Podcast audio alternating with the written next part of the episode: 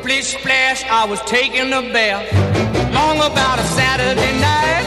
Yeah. 점심 먹고 유쾌한 시사 디저트 한 입. 최영일의 시사 본부.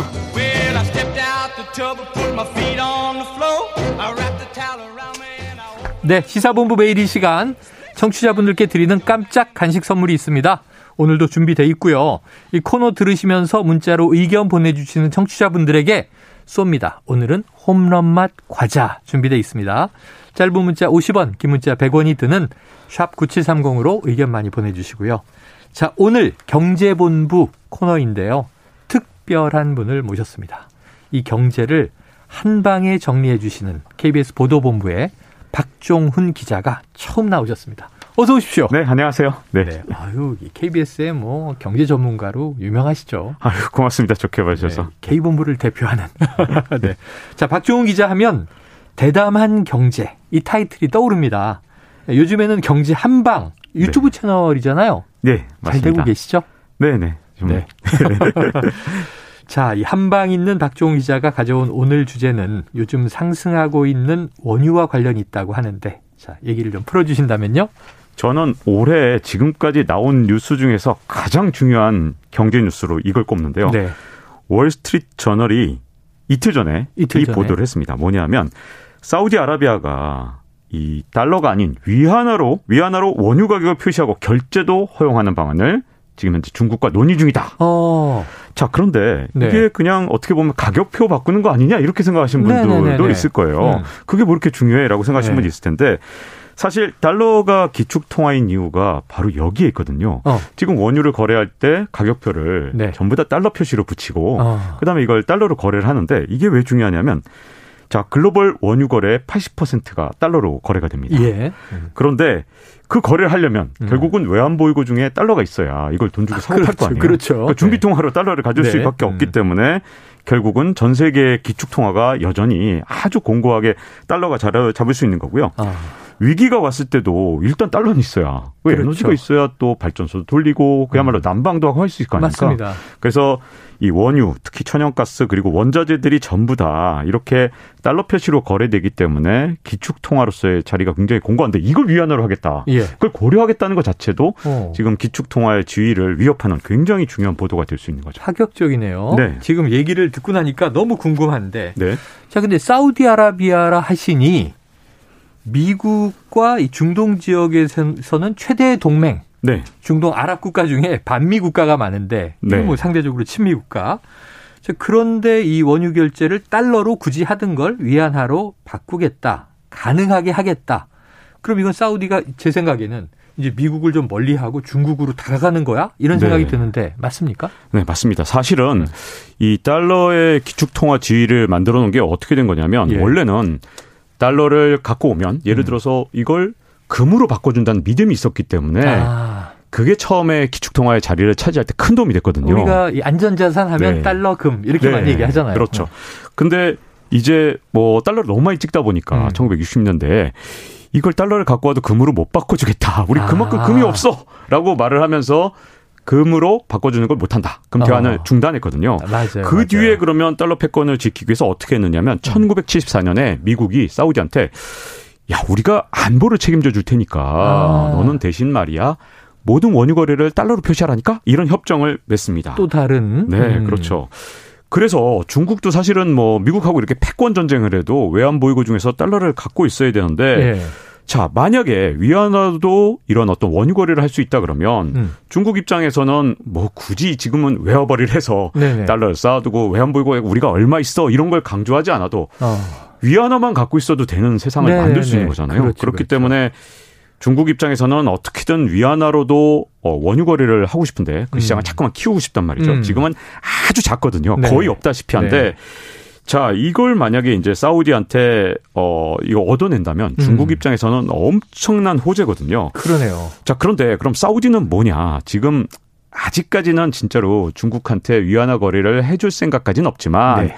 이걸 이용해서 일종의 전략적 모호성이라고 그러죠. 전략적 중립성을 통해서 경제적 이득은 중국한테 다 취하고, 취하고.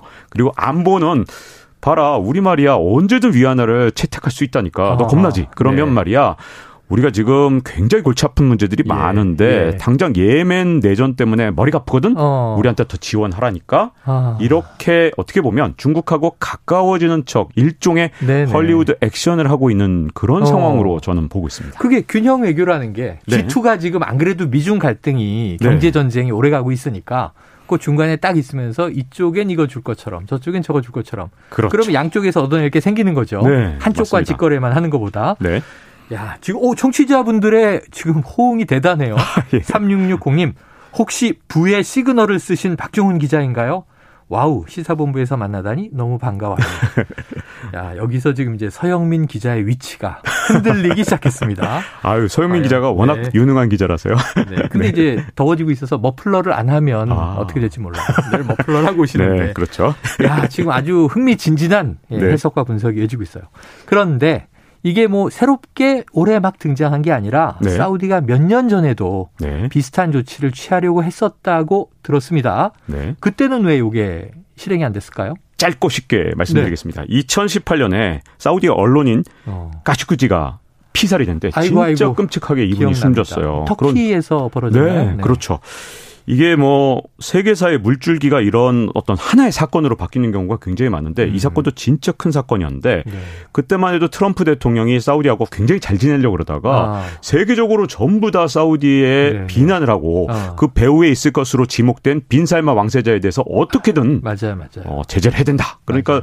트럼프 대통령이 할 수 없이 제재 카드를 만지작거리니까 음. 사우디가 선수를 쳤습니다.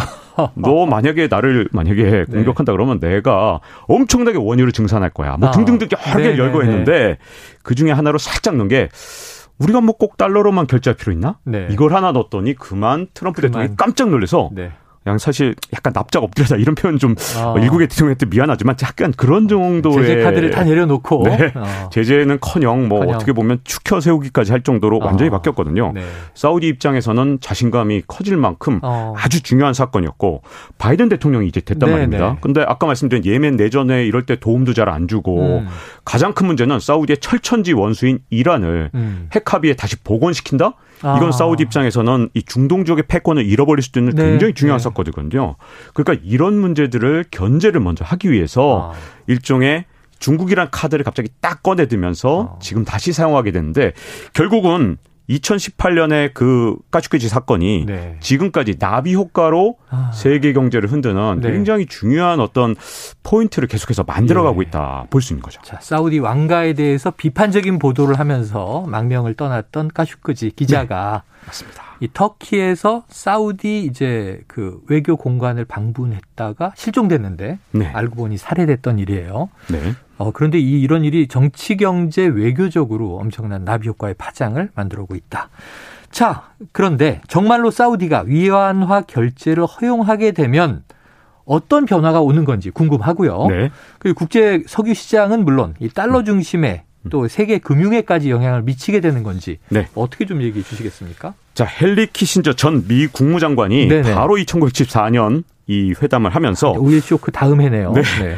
식량을 지배하는 자는 한 나라를 지배하고 음. 석유를 지배하는 자는 한 대륙을 지배하고 음. 통화를 지배하는 자는 세계를 지배한다. 그렇기 때문에 엄청난 얘기를 했네요. 지금 석유하고 통화 문제 아닙니까? 네. 그야말로 세계 패권이 여기에 달려 있는데 어. 자 그러면 정말로 사우디는 위안화를 결제를 허용할 것인가? 음. 저는 그렇게 쉽게 안 할 겁니다. 아, 왜냐하면 않았다. 빈살만 왕세자가 보통 사람이 아닙니다. 네, 이 사람은 네. 끝까지 양손에 카드를 들고 어. 정말 경제적으로는 중국을 계속 활용할 거고 예. 그 카드를 들고 안보는 미국에 활용을 하면서 음. 이 전략적 모호성을 통해서 네. 경제적 이득을 다 취할 거거든요. 대단한 왕자네요. 네, 보통 사람은 분명히 아닌 것 같습니다. 네. 근데 문제는 혹시라도 위안화를 허용하기 시작한다. 음. 그러면 달러 패권이 바로 무너질 것이냐? 네. 그건 아닙니다. 왜냐하면 워낙 오랫동안 달러가 절대 강자로서 지금 지위를 갖고 있거든요. 어. 그런데 문제는 하나의 엄청난 댐이라 하더라도 아주 작은 틈만 생기면 거기서부터 물이 이렇게 막 음, 새나가면서 음, 결국 그 댐이. 무너지잖아요. 그렇죠. 만약에 위안화를 살짝 허용을 했다. 음. 그러면 어떻게 되냐? 러시아 지금 뭐 미국하고 완전히 척을 네, 졌는데 네. 당연히 위안화로 거래하겠죠. 음. 이란 핵 복원된 다음에 핵 협상 복원된 다음에 또 역시 위안화 네. 거래를 허용할 겁니다. 네. 자 그런 식으로 점점 그런 나라들이 늘어나게 되면서 제가 보기에는 러시아 제재에 대해서 비토권을 최근에 행사했던 예. 인도 같은 경우도 어. 사실 양쪽에 줄타기를 할 가능성이 크거든요. 인도도. 그러면 전 세계 여러 나라들이 선택권이 생기게 되면서 음. 결국은 아주 서서히 달러 패권이 갑자기는 아니지만 천천히. 조금씩 약화되는 그런 어떤 첫 번째 단초는 될 수 있다고 봅니다. 미래 예측까지 나왔습니다. 네. 오늘 한 편의 영화네요. 이건 그 경제 얘기가 아니라 왕실과 네. 국제 패권과 또 통화 달러, 미중 갈등 다 섞여 있습니다. 야, 청취자 5048님 너무 재밌어요. 기자님 한두 시간 더 하면 안 됩니까? 크크. 자, 유튜브에서요. 박종훈의 경제 한방 검색해서 요 맛을 느끼시길 바랍니다. 자, 간식 당첨자는 홈페이지에서 확인을 해 주시고요. 오늘 박 기자님은 여기까지입니다. 고맙습니다. 네, 고맙습니다. 네, 최영일의 시사본부 오늘 준비한 소식도 여기까지입니다. 아, 저는 내일 12시 20분에 다시 찾아뵙도록 하겠습니다. 지금까지 청취해주신 여러분 고맙습니다.